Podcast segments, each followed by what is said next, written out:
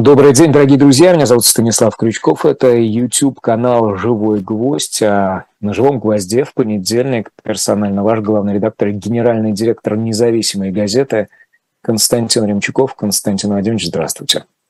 Добрый день, приветствую. Уважаемые зрители, подписывайтесь, ставьте свои лайки для продвижения этого видео и участвуйте в обсуждении всего того, о чем пойдет речь.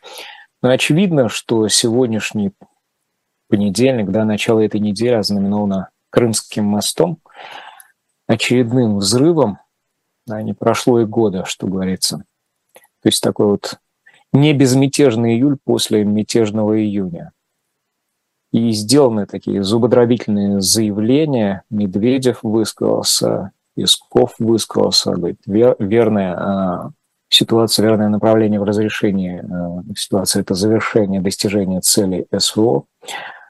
А в какой мере, Константин Владимирович, государство несет ответственность за последствия принятых прежде решений? Или вот каждый новый день, каждая новая ситуация – это живем по-новому, без оглядки на то, что было прежде. Я почему об этом спрашиваю? Потому что вот Медведев, Песков говорит, будем и дальше идти по этому пути. То есть государство готово нести эту ответственность. Ну, это государство с этим правительством, с этими руководителями, у них есть преемственность, я так понимаю.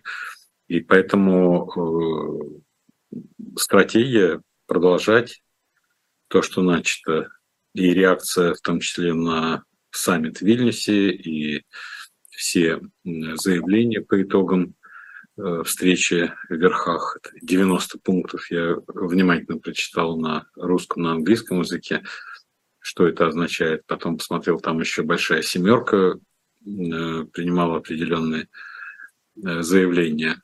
И понятно, что э, российское руководство должно ответить на это.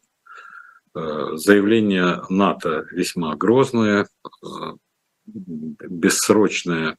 Мы сейчас не говорим о вступлении Украины в НАТО или в ЕС, это отдельная тема, и очень много проблем и в ЕС, и, и в НАТО, чтобы принимать Украину. Мы даже не об этом говорим, а о том, что НАТО и индивидуально страны семерки, они поощряют другие страны в мире на индивидуальной основе помогать Украине э, в этом конфликте с Россией. И э, я так понимаю, что решимость Запада э, бесконечно долго поставлять необходимые ресурсы ну, а Россия должна как-то отвечать. Какая возможна реакция? Первая, там, испугаться, например, сказать, слушайте, эти ресурсы несоизмеримы с нашими, поэтому в конце концов произойдет истощение наших ресурсов прежде всего, и э, будет плохо, а цели, может быть, мы не достигнем. Вторая э, реакция, да, э, будет тяжело, плохо, дефицит бюджета будет нарастать, мы будем сокращать статьи расходов, э, оставляя нетронутыми прежде всего статьи на оборону. Но э, мы добьемся этих целей. Э, что такое добьемся цели? Это мы сместим режим Зеленского и установим, стало быть, другой режим в Украине, который будет более дружеский к России. А если вот эту концепцию считать реалистической, то, скорее всего, заявления Пескова и Медведева, они э, исходят вот из такого сценария, что будем биться, отступать не будем, и в конце концов победим, сместим. Именно э, смещение, э, судя по заявлениям политиков, которые на подхвате в Государственной Думе, сегодня какие заявления делались, именно э, упор делается на смену в Киеве, Э, сейчас после удара по Крымскому мосту начинать удары по всей инфраструктуре, не просто по критически важной, когда этого говорилось, а по всей инфраструктуре Украины, вот, а потом переходить в наступление и брать Киев. Вот примерно такой э, сценарий, э, как мне кажется, в голове у тех, кто наиболее близко находится к Владимиру Путину и озвучивает, скорее всего, настроение сегодняшнего дня. Такие.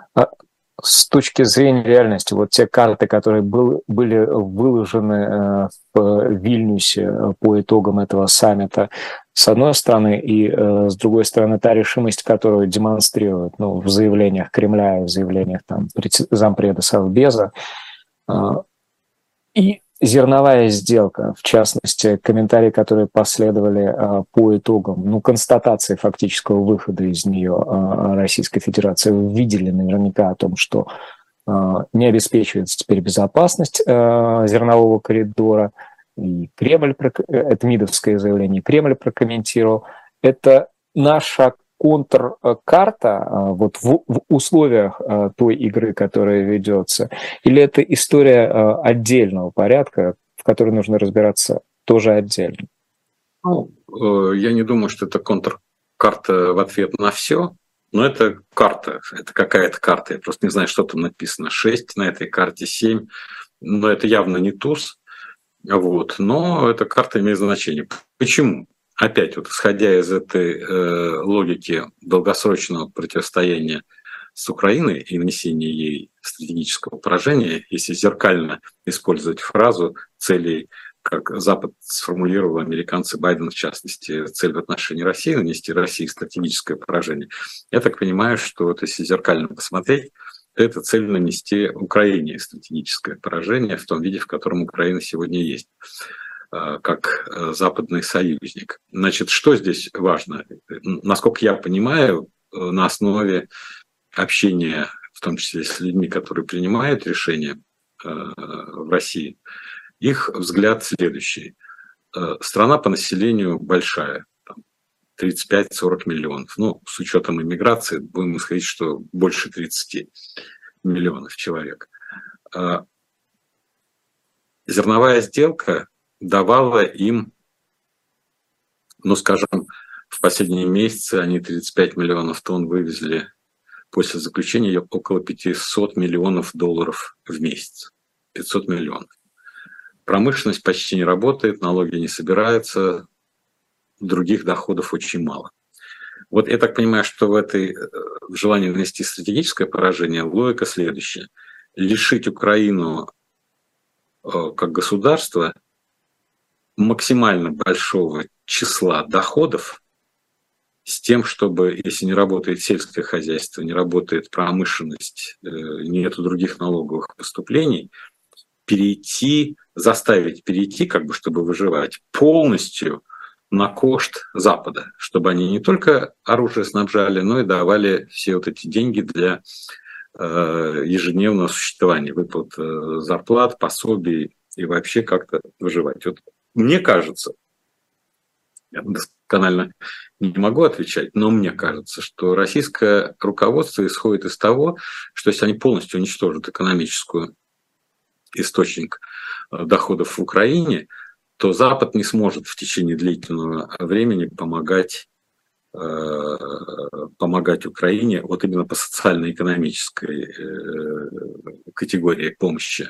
если с военной более-менее понятно, и здесь наступит вот то самое истощение ресурсов, и это вынудит э, либо э, поменять правительство в Киеве, либо этому правительству э, значит, согласиться на какие-то переговоры по прекращению огня, по заключению мира, по, я не знаю почему, но главное переговорам. На сегодняшний момент переговорная позиция невозможна, а вот если пройдет еще несколько месяцев и вот будет развиваться так э, ситуация, то они должны будут идти, тем более, скорее всего, в Украине могут быть и недовольны Зеленским, я допускаю при всей его популярности, и он сказал, пока идут военные действия в условиях э, военного положения выбора президента не проводятся, а там тоже желающие есть на это президентство. Так э, зачем же нам военное положение?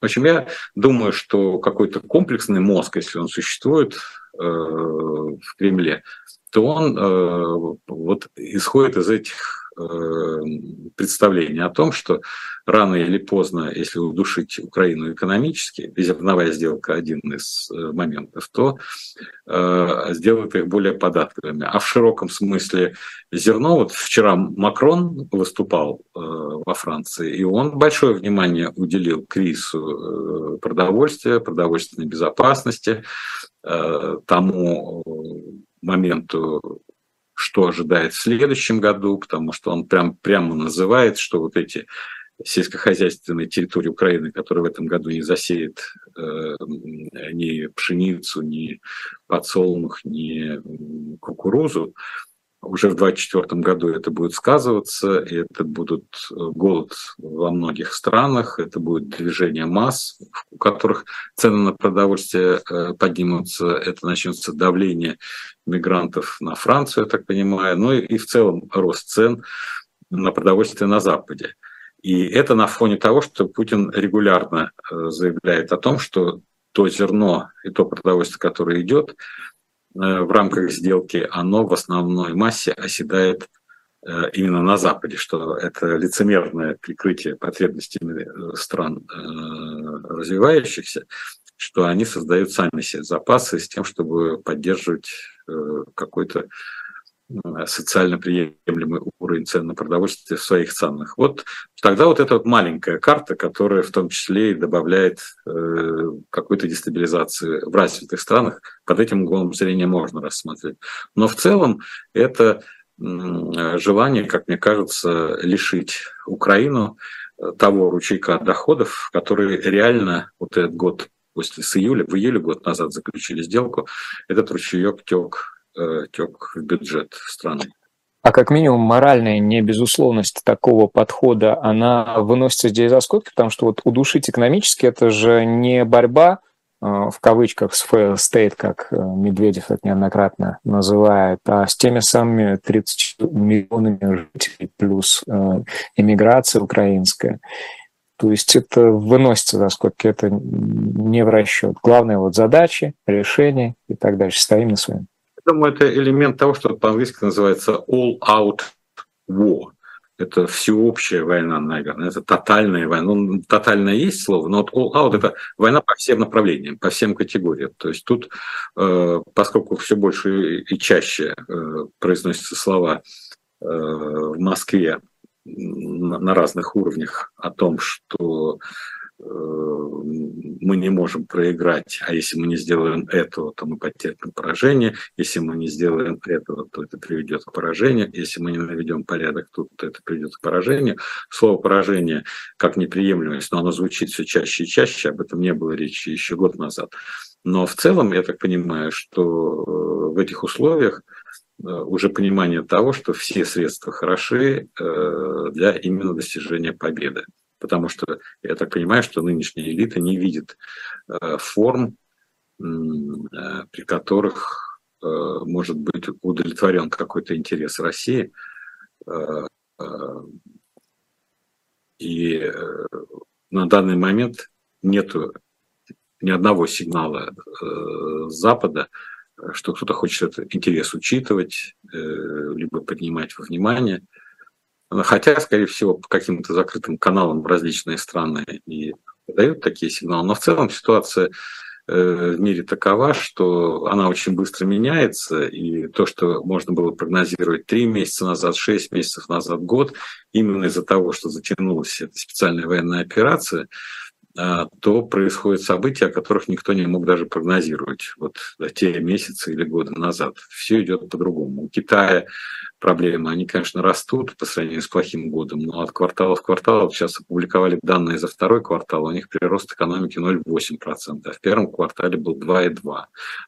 Это серьезное почти в три раза сокращение темпов прироста вот этой экономики китайской. Э, очень высока безработица, ну, на, на уровне в среднем она остается такая, 5,3, по-моему, процента, а вот молодежь 21,3 это с 16 до 24 лет. Это большая, это уже э, серьезная проблема. Проблема на Западе. Вот сегодня Wall Street Journal опубликовал большой материал на основе исследования, и он показал прям такие поразительные вещи. Э, который характеризует, что европейская экономика стагнирует и не развивается, доходы на душу населения падают, цены растут, ВВП не растет, а Америка, например, бенефициар этого. И они дают удивительную диаграмму в текущих ценах, э, э, оценивая в долларах, о том, что, например, э, в 2008 году объем ВВП еврозоны был 14,2 триллиона долларов, а у Соединенных Штатов Америки 14,77 триллионов. Ну, почти сопоставимо. 14, да. А сейчас, они говорят, в 23 году э, европейская зона, значит, 15,07 триллиона долларов, было 14,22, стало 15,07. А ВВП США 26,86 триллионов, то есть вырос на 11 триллионов. То есть колоссально раз, разрыв. Реальные доходы американцев растут на 6%. Здесь буквально по странам дается от Германии, Франции, Испании, у всех падает. И э, я думаю, что эта тема очень существенна, э, потому что вы в этом же исследовании говорите, что если такие темпы э, сокращения реальных доходов на душу населения э, сохранятся в европейской зоне, то э, разница в объеме производства на душу населения между Соединенными Штатами и ЕС будет такая в 2035 году, как сегодня между Японией и Эквадором. То есть фактически через 10 лет, через 12, по отношению к Штатам еврозона превратится в такую развивающуюся э, страну по разрыву. Потому что когда разрыв увеличивается, там наступает качественное изменение в структуре э, потребления социальных э, услуг, например, по образу жизни и так далее. Поэтому я, смотрите, у Китая стагнация, еврозона вообще не растет, вопросы расширения сложны, потому что главный пирог э, Европейского Союза – это субсидии, помощь сельскому хозяйству и отсталым территориям, а вся территория Украины а, фактически подлежит под эту категорию. Это аграрная страна, им нужно будет и э, помощь сельскому хозяйству, и нужны будут субсидии для территорий, поскольку э, в ЕС действует концепция выравнивания уровня социально-экономического развития различных регионов. И здесь многие эксперты видят проблему вступления в ЕС, потому что а как этот пирог, 1,35 триллиона э, евро, которые они перераспределяют, если на Украину потратить деньги, значит, а другие маленькие страны станут чистыми э, как бы вкладчиками бюджета, ничего не будут получать. А как принимать эти решения? Кто-то говорит, надо изменить э, основной, ну, Мастрихтский договор, по-моему, у них основной документ, да, но для этого нужны референдумы. На референдум никто идти не может. Э, Мак, э, Шольц говорит о том, что будут разные страны с разным уровнем включенности. В общем, ничего не выглядит очевидным на европейском континенте. И в этих условиях, я думаю, расчет России на то, что энтузиазм Европы в отношении Украины, именно энтузиазм как бы социально-экономический, политический э, людей, а не правительств, э, будет угасать, и они начнут подталкивать Украину к переговорам.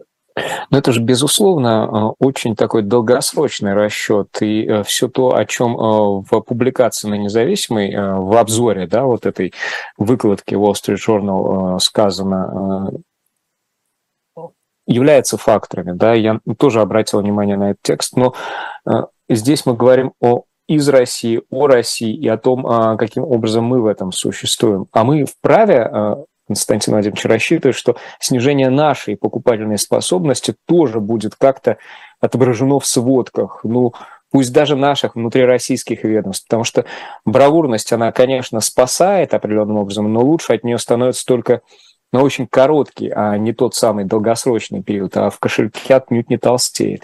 Я просто, опять же, на независимый, не знаю, а, где это а, источник, но тем не менее видел, по-моему, с июля следующего года на 8% внутренние цены на газ вырастут. Ну, газовая страна, а, вот покупательная способность. Это же должно как-то коррелировать. Хорошо, европейцы беднеют. Это фактор давления, фактор принятия решений относительно Украины. Американцы бенефициары, а мы? А мы. Уважаемый Станислав Валерьевич, вы задаете вопросы правильны, ответ у меня на них не меняется. Запроса на правду, как мне кажется, в широком смысле слова, на правду статистическую в стране нет. Это первый аргумент. В стране есть запрос на иллюзии, на мифы, на убаюкивающие рассказы о том, как каким-то образом сказочным все будет хорошо в конечном итоге. Э, сейчас плохо, а потом будет хорошо. Это универсальное свойство нашего общественного сознания, как мне кажется, оно присуще независимо от того, кто руководит страной. Ленин мог сказать фразу «наши дети будут жить при коммунизме». И все верили. А Сталин мог говорить о том, что социализм построен полностью и окончательно. Вот. Хрущев вообще обещал в 80-м году капитализм. Сейчас говорит... Капитализм не обещал Хрущев. Коммунизм. Партии, да, 61 год, октябрь приняли. И люди, ну не то, чтобы уже при Хрущеве верили, но э, никто не, не, не возмущался, не говорил, покажите нам, а что это такое, потому что...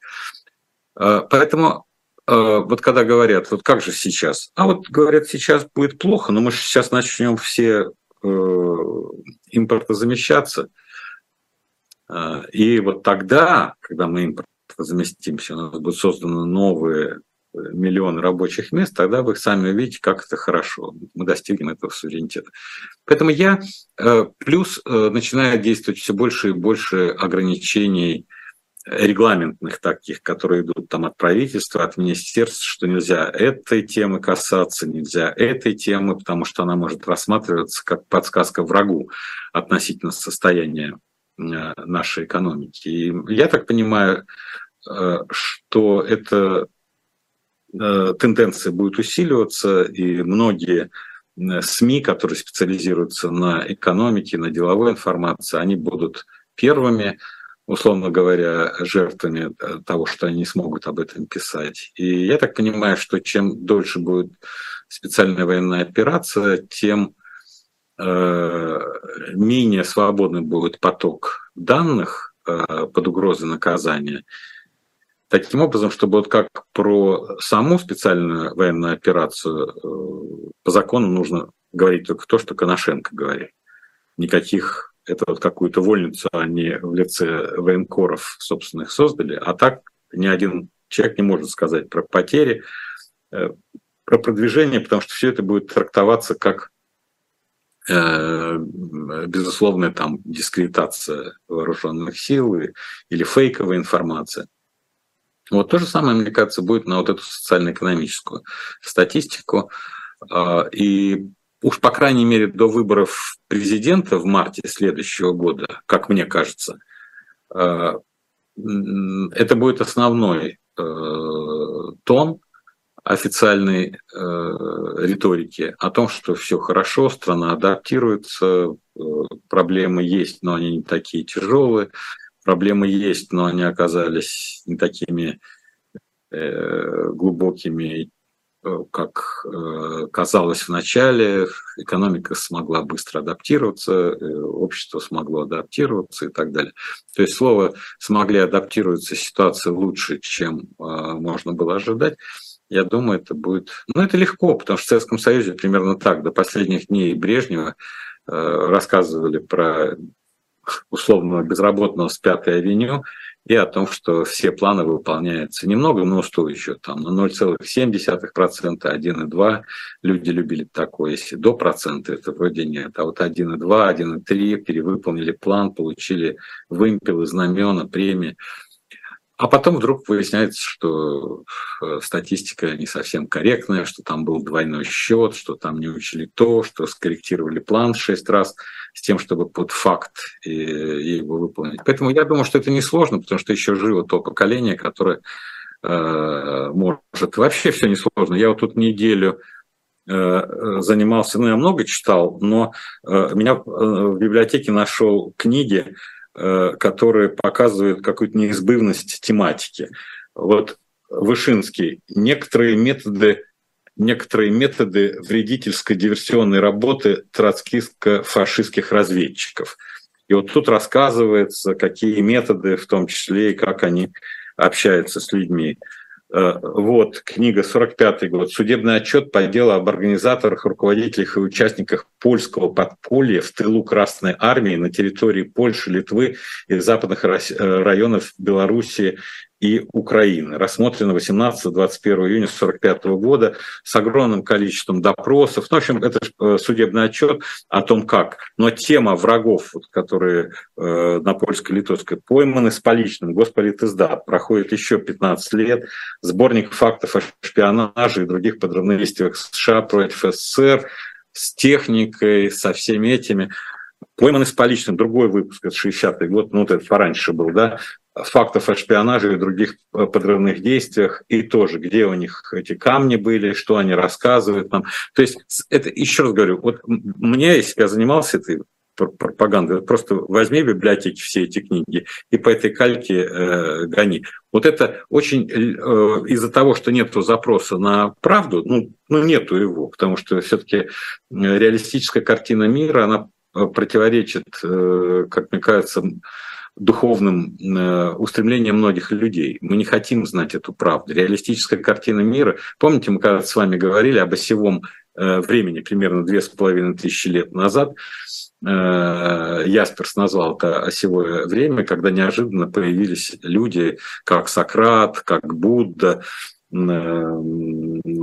как Конфуций, потом чуть позже там религии начали э, более э, выразительную роль играть такой. И вот появился запрос тогда на от мифологической картины мира к реалистической картине мира. И вот в Древней Греции заложились все основы современных наук. Как это могло быть две с половиной тысячи лет назад? Математика, там, физика, геометрия, все это пошло туда. Вот этот вот две с половиной тысячи лет назад запрос на реалистическую картину мира – и по этому пути э, человечество развивается, он волнами, как мне кажется, вот в нашей стране. Вот реалистическая картина мира, э, она какая-то западная кажется, потому что это западный рационализм, а нам нужно, чтобы больше было религиозного, чтобы больше было церковного, чтобы больше было иррационального. А это же, ну, как глобальная статистика показывает, что те страны, в которых Э, секуляризированные э, ценности доминируют, они развиваются, как правило, лучше. Ну, просто объективно. Э, посмотрите статистику и ВВП на душу населения, и динамика вообще в целом производства, инновационные вещи. А страны, в которых традиционные ценности, где секуляризм либо теснится, либо вообще преследуется, Э, там, ну, как-то живут страны, Иран, там, фундаментальные какие-то вещи, но э, они совсем по-другому живут. Они живут патриархальной э, традиционной жизнью. А вот конфуцианский Китай все страна с традиционным типом ценностей или э, ну, ценностями, э, ну, скажем так, несколько модернизированными э, под угоду времени, что ли? Знаете, вот, Конфуцианский э, Китай, мы уже с вами говорили, там же ценность какая? Если мы чаще всего цитируем из э, Евангелия о том, что верблюду легче пройти в игольное ушко, чем богатому попасть в рай – и показываем, как бы вот, выдернув такую фразу о том, что богатство осуждается, то мы видим, что Китай, когда говорят там протестантская этика, почему э, протестантская этика и дух капитализма, как Вебер написал, да, а потом говорит, ну в Китае же нету протестантской этики, а почему он так быстро развивается и многие азиатские экономики, так выясняется, что Конфуций очень хорошо относится к богатству, и китайцы не осуждают э, богатство.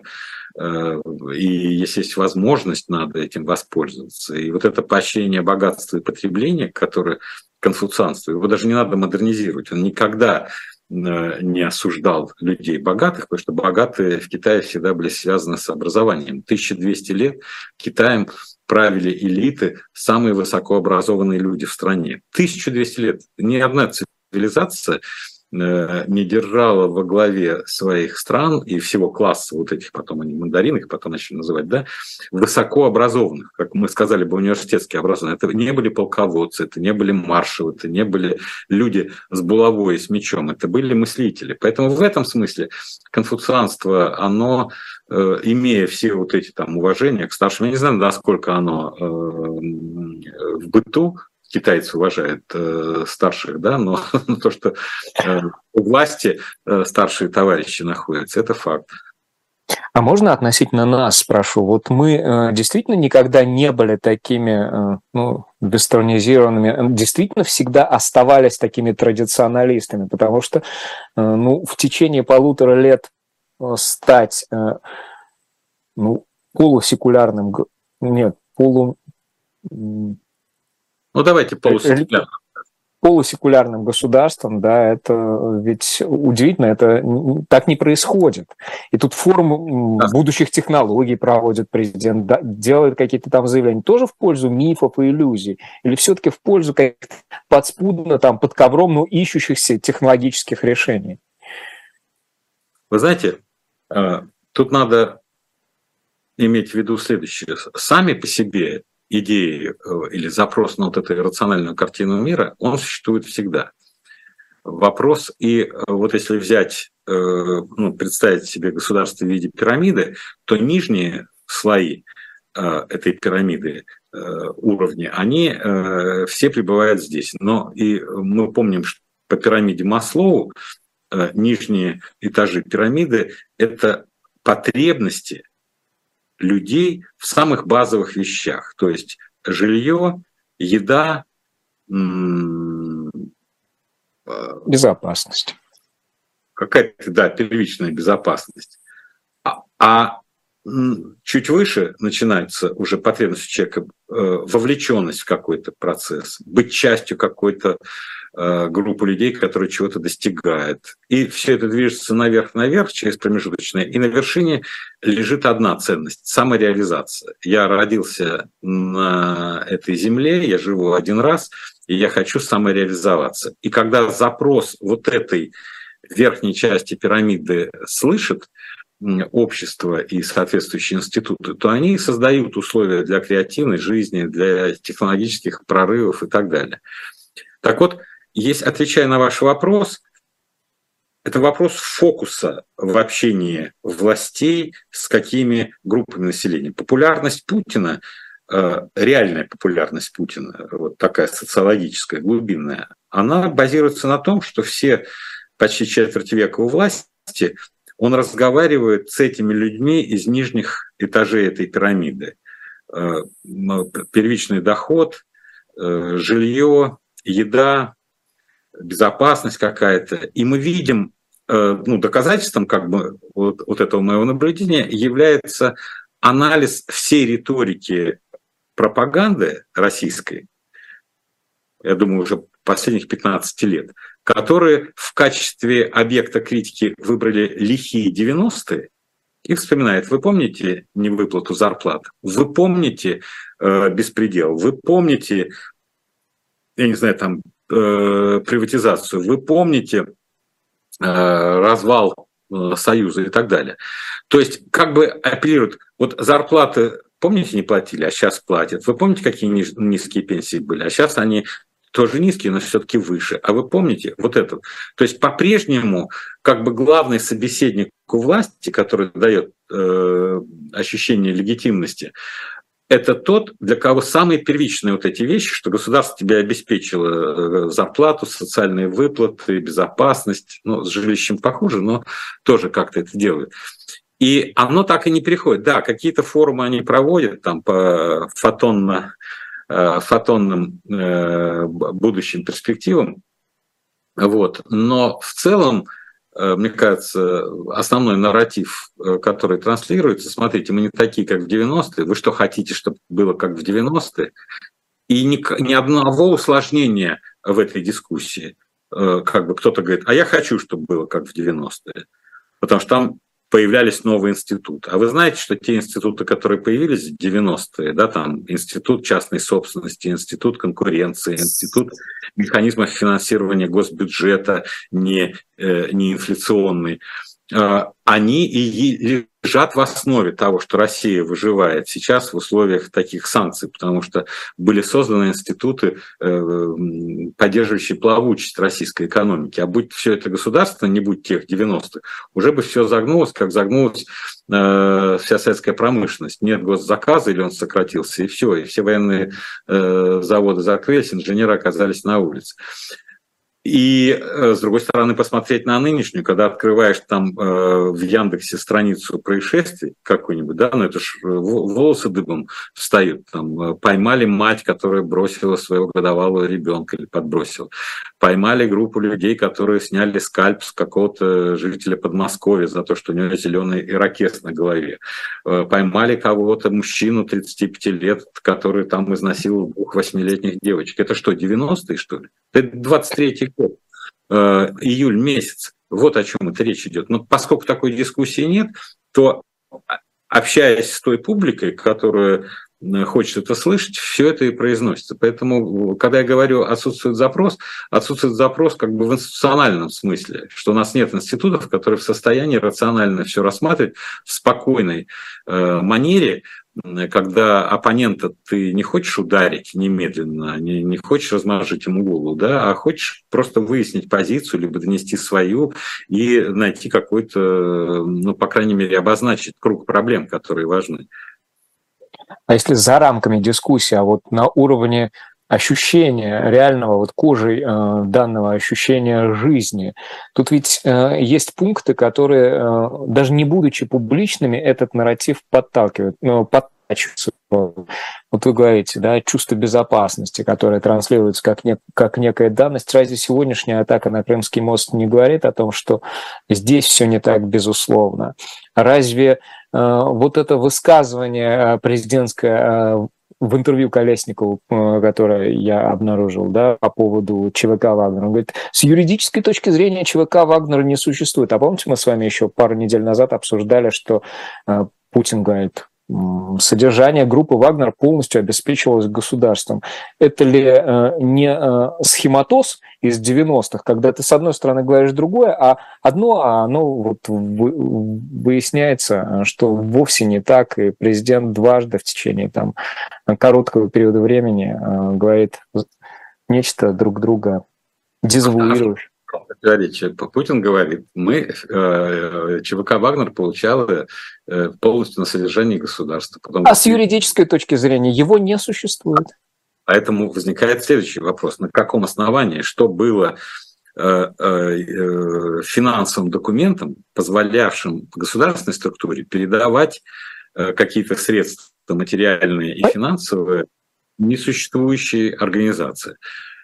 А, Понятие из 90-х. Схема.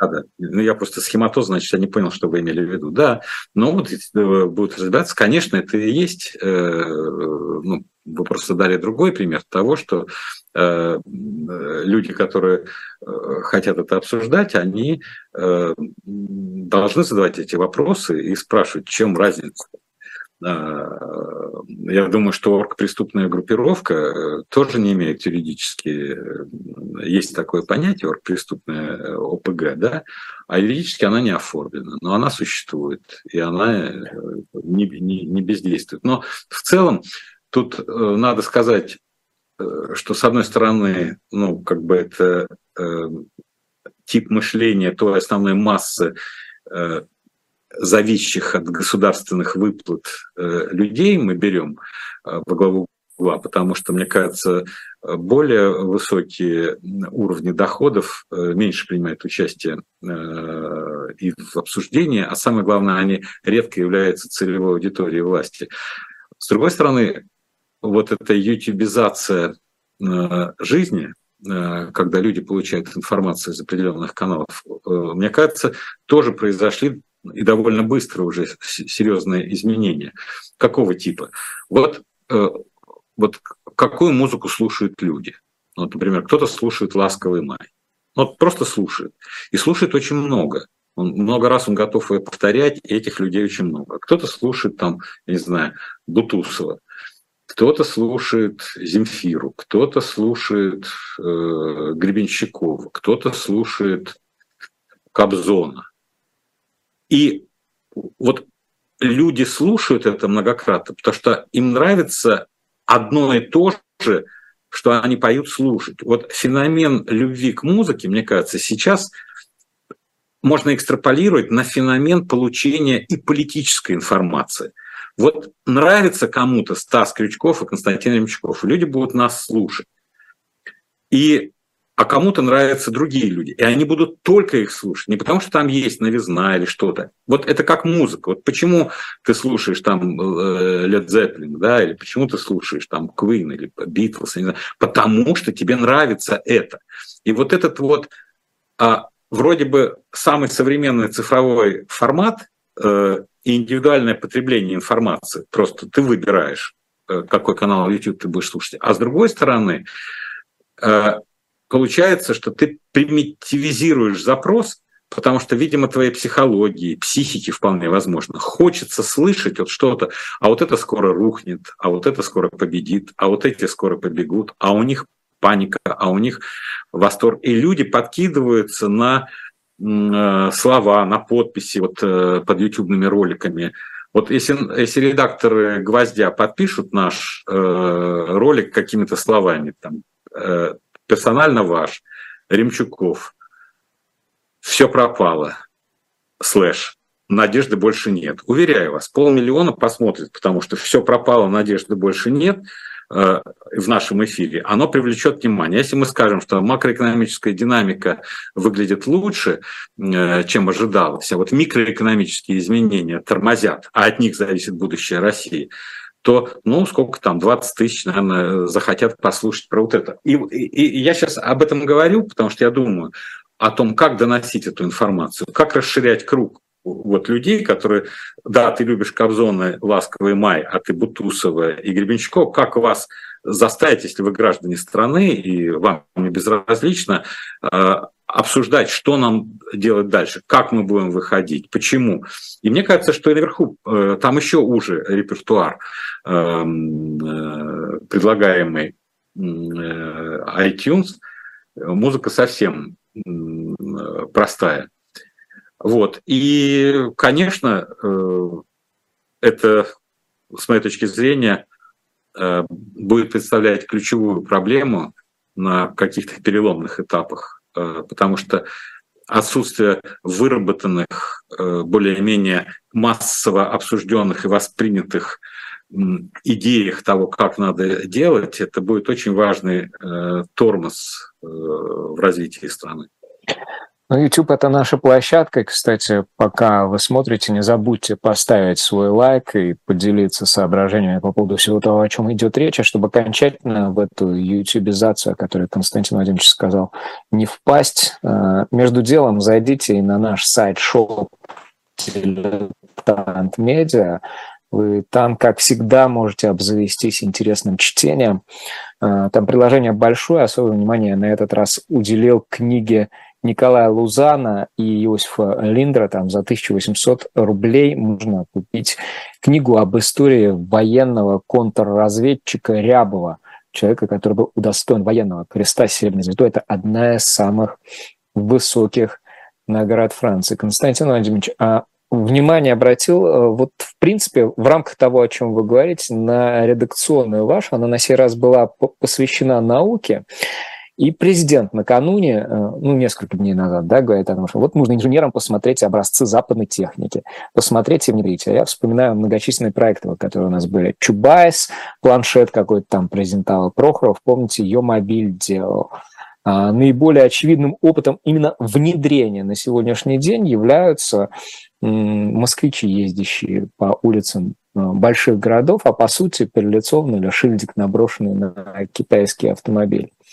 И вот э, ваш публикат, посвященный науке и качанию образовательной вертикали.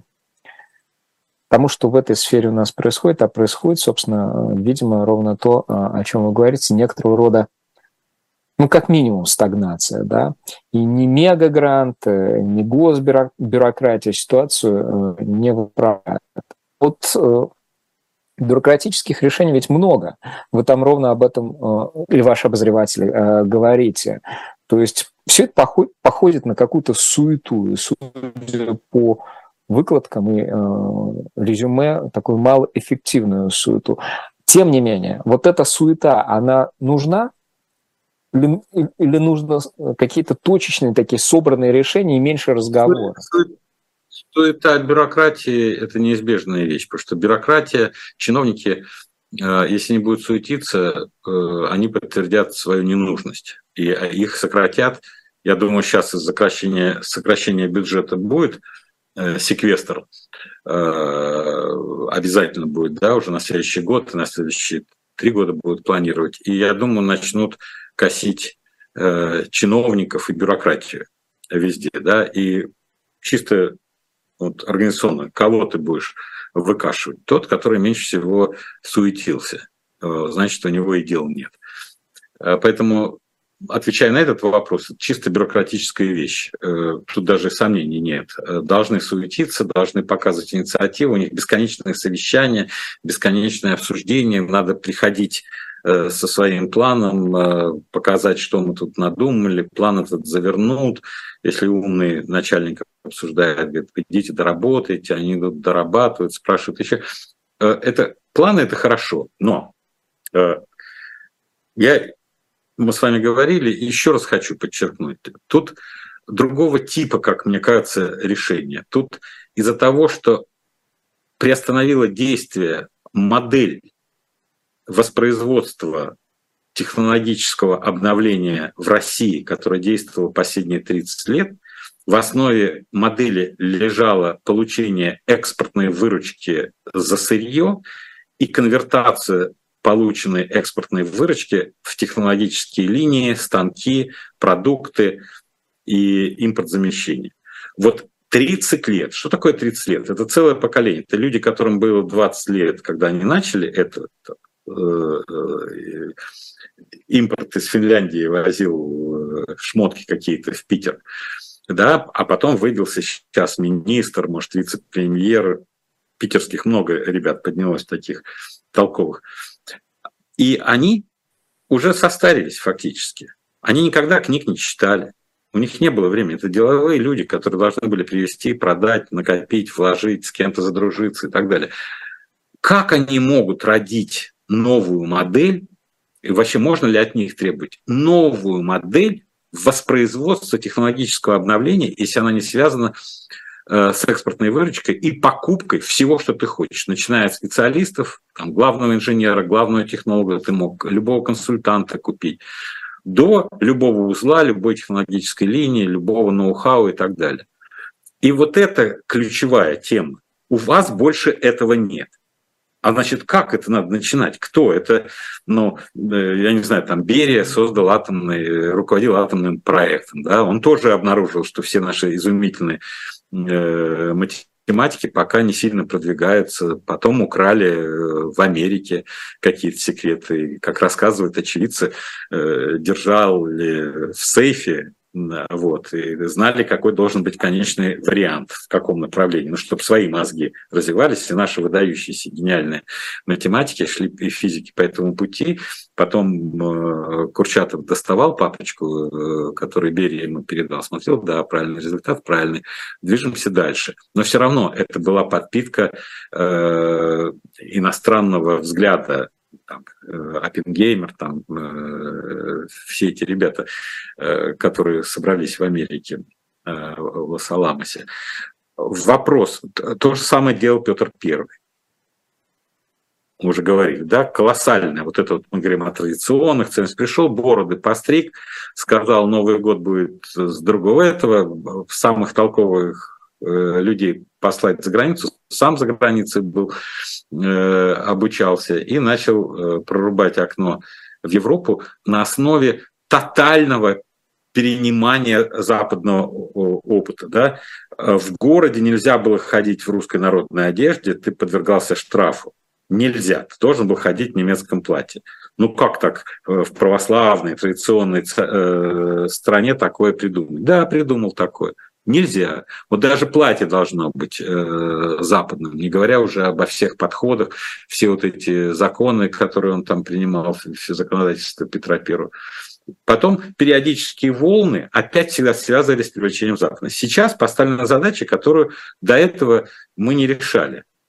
Попробовать создать все вот это, включая, без связи с Западом, э, не черпывая э, из колодца международных знаний, а черпать из колодца собственных знаний. Вот вопрос э, качества этих знаний, качества э, научной мысли, э, заинтересованности бизнеса, потому что все-таки э, самый большой прогресс э, ну, как бы в тех странах, которые экспортно ориентируются, экспорт ориентируются, у них больше доходы, и они лучше поддерживают науку и свои лаборатории. Я уже рассказывал, кажется, что я ездил в Японию по приглашению МИДа несколько лет назад и попросил их отвезти, ну, те, кто слышал, извините, наверное, новая аудитория есть, что меня поразило. Я попросил отвезти в аналог Новосибирского академгородка. И меня повезли туда, изумительный э, набор зданий, великолепные коттеджи, в которых живут эти ученые. Ну, прям вот японские э, Новосибирский академгородок в моем сознании. Э, ходим, э, я смотрю лаборатории, я смотрю разные здания. Очень уютно, очень зелено, очень спокойно. В конце целого дня, уже когда мы сблизились и стали чуть-чуть э, с меньшей подозрительностью относиться друг к другу, я спрашиваю хозяев, я говорю, скажите, пожалуйста, а какая у вас главная проблема? Ну вот я вижу, что организационно все есть. Лучшее оборудование, изумительные условия жизни. Они говорят, вы знаете, говорят, самая главная проблема – молодые кадры. Я говорю, как? Никто не хочет на вот это э, чудо идти и жить в этом коттедже и приходить сюда решать проблемы. Он говорит, нет. Я говорю, куда они деваются? Они, говорят, деваются э, либо в Китай, либо в Гонконг, либо в Сингапур, в те компании, у которых колоссальный экспорт, и у них зарплаты в 2-3 раза выше, потому что наукоемкая продукция финансируется экспортной выручкой, и поэтому вот эта динамическая связь между производством и продажей на экспорт э, наукоемкой э, продукции – она побуждает их вкладывать деньги в дальнейшую э, разработку э, вот этих инновационных вещей. Но это все связано с бизнесом. А Япония, поскольку у них самых новых прорывных э, никаких сейчас нет, технологий, которые бы шли на экспорт, то, соответственно, сузился. И вот это я поразился. То есть я смотрю, что у нас проблема удержать молодых в академической сфере.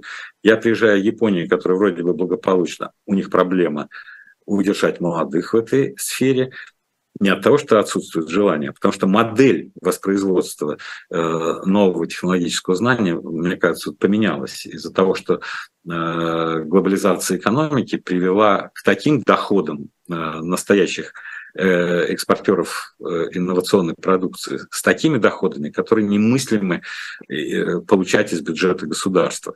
И вот это надо думать, это должно быть отрефлексировано. Чем мы это собираемся сделать? Тут не очень много времени у нас до завершения трансляции остается. Я хотел как раз э, вокруг этого поинтересоваться. А вот э, это хорошо, молодые уезжают, но бизнес заинтересован в любом случае, чтобы что-то делать. А, и новость вчерашняя э, о национализации иностранных пакетов акций Балтики и Данона. Вот насколько для бизнеса вне зависимости от того, какова действующая государственная модель, да, вот у нас она такая, какая есть. А, институт, институт частной собственности и гарантии, а, которые вокруг него существуют, это а, определяющая штука. И чего сегодня у нас в этой области? Это очень условная такая категория, то есть частная, но немножко, может быть, и не частная. Стас, вы знаете, мне кажется, что это отражение, э, ну, как бы другой волны, э, в которой мы, как серферы, э, мы поглощены этой волной. И э, эта волна, если представить океанскую волну, которая нас поглотила, и мы еще кто-то держимся на досках, кто-то уже упал, это волна, которую могу так назвать, тотального разрушения существующих договоренностей между нами и Западом. И началось это э, вот с военно-стратегических тем. Мы с вами говорили неоднократно о том, что моя гипотеза в том, что э, Путин решил э, создать новый мировой порядок, но без мировой атомной войны. Поскольку предыдущие два порядка формировались по итогам Первой мировой войны, Версальской, и Потсдамской, Ялтинской. А сейчас, когда Путин ощутил, что никакие интересы России не учитываются, и расширение НАТО один из э, э, видимых признаков вот этого игнорирования того, что традиционно э, в Москве считают расширение НАТО это угроза. Сказали нет, это право государств делать все, что они хотят. И началась эта специальная военная операция. И вот она началась в таких жестких формах, и сейчас идет все время на грани вот этой риторики, применения, неприменения ядерного оружия. Но все-таки, мне так кажется, желание избежать, но довести разлом всего что связывает нас с Западом, и сделать неустойчивым всеобщую жизнь, потому что от того, что нам плохо, Западу, ну, по крайней мере, Западной Европе хорошо точно не будет. Мы видим, что Китай страдает уже из-за того, что глобальная экономика не будет развиваться теми темпами. И потом, чтобы кто-то сел и сказал, слушайте, ну давайте договариваться, как будет это э, э, у нас теперь действовать. А, поскольку у нас же много активов, и на всех этих вильнюсских документах говорит о том, что активы э, российские будут возвращены после компенсации рассмотрен вопрос компенсации э, расходов Украины на восстановление. Ну, понятно, что ничего не будет возвращено, поскольку восстанавливать надо много. То есть считай, что это goodbye был сказан всем российским арестованным активам, как государственным, так и частным. И в данном случае это говорит о том, что намерение сегодня на десятилетие э, сказать goodbye Данон, э, goodbye Карлсберг, э, э, и они начнут преследовать в судах э, западных, наказывать, арестовывать э, какие-нибудь активы, э, которые, кажется, государство должно иметь. Вот помните, как было э, там кто-то в Швейцарии э, э все время охотился за нашими активами. Да и у Юкоса это было, по-моему, было такое. Вот. Я думаю, что вот это такая вот полоса впереди, когда мы махнули рукой сказали, э, по крайней мере, нынешнее руководство России не собирается возвращаться в существующие правила в ближайшие десятилетия, если оно в том или ином составе будет в ближайшие десятилетия править. А раз оно не собирается возвращаться, то и не о чем э, говорить. И там сейчас... Да. Э, я вот... Да, хорошо. Говорите. Ну нет, завершите мысль. Просто у нас очень мало времени остается, еще хотелось и книжку. Куда вам это время не разговаривать со мной? Ну, подумайте сами. Так, на, на, нас здесь тысячи и слушают вас больше ста тысяч каждую неделю. Друзья, этим вечером, 17 июля, на «Живом гвозде» вы сможете увидеть, услышать еще не одну программу а в досмотрах, так вообще это можно в любое время будет сделать Сразу по, по завершению 16 атака с флангов э, Лиз Лазерсон, Максим Шевченко. В 19 будет особое мнение Михаила Фишмана, журналиста, признанного российскими властями иноагентом. В 17 э, слух эхо с Виталием э, Дымарским. Мовчание по-прежнему на каникулах. Префикты на своем месте. А на канале «Дилетант» в 18 будут «Тираны» на сей раз героем программы «Стань Камаль Абдель Насер. Рекомендация от Константина Ремчукова «Душеспасительное умоконструирующее чтение».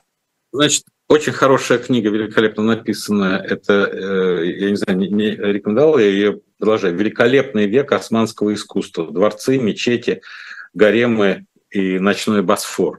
Великолепно написана Ася Гимберг. А, и много интересных историй, то есть она написана еще и в стиле сторителлингом, что круассан, например, парижский круассан пришел из Вены после того, как э, пекари, которые были в подземелье, услышали, как идется подкоп, и Мария Антуанетта испекли пирожок, а она к Людовику XVI ехала невеста. Вторая книга Сакс «Эпоха глобализации. Она тоже, э, она систематизирует как бы эпохи глобализации, чтобы люди понимали контекст, что эпохи глобализации меняются и меняются вещи. А последнее все-таки я скажу, вот на предыдущую нашу мысль, о том, что я вот в последнее время общался со многими послами, были э, Георг, э, нет, кто там у нас, Карл III, британское посольство устраивало, День независимости США, Франция, Бастилия, с десятками послов, вот, что я обратил внимание что послы маленьких государств, небольших государств, они настаивают на принципе равенства в международном праве и отказа от признания каких-то геополитических интересов и прав России. А страны больших стран, при том, что они говорят, они могут иметь в виду, что есть несколько стран, типа Соединенные Штаты Америки, Китай, Россия, у которых могут быть геополитические интересы. И мне кажется, вот побеседовав с тремя десятками послов, я могу для себя, по крайней мере, сделать вывод, что конфликт, в том числе и на Западе, будет происходить между давлением небольших стран, которые говорят, все равны, и Россия не может никаких выдвигать требования геополитического характера, и большие государства, типа Соединенных Штатов Америки, которые говорят, да нет, все-таки какие-то геополитические интересы есть, которые могут не подходить э, под общие э, параметры. И вот это, мне видится, в ближайшее время основа дискуссии. Это была программа «Описана ваш». Гостем стал главный редактор, генеральный директор независимой газеты Константин Ремчуков. Подписывайтесь, оставляйте свои лайки. Я, Стас Кучков, прощаюсь с вами. Главное, берегите себя. Все проходит и все отстраивается. Константин Владимирович, спасибо вам. До свидания.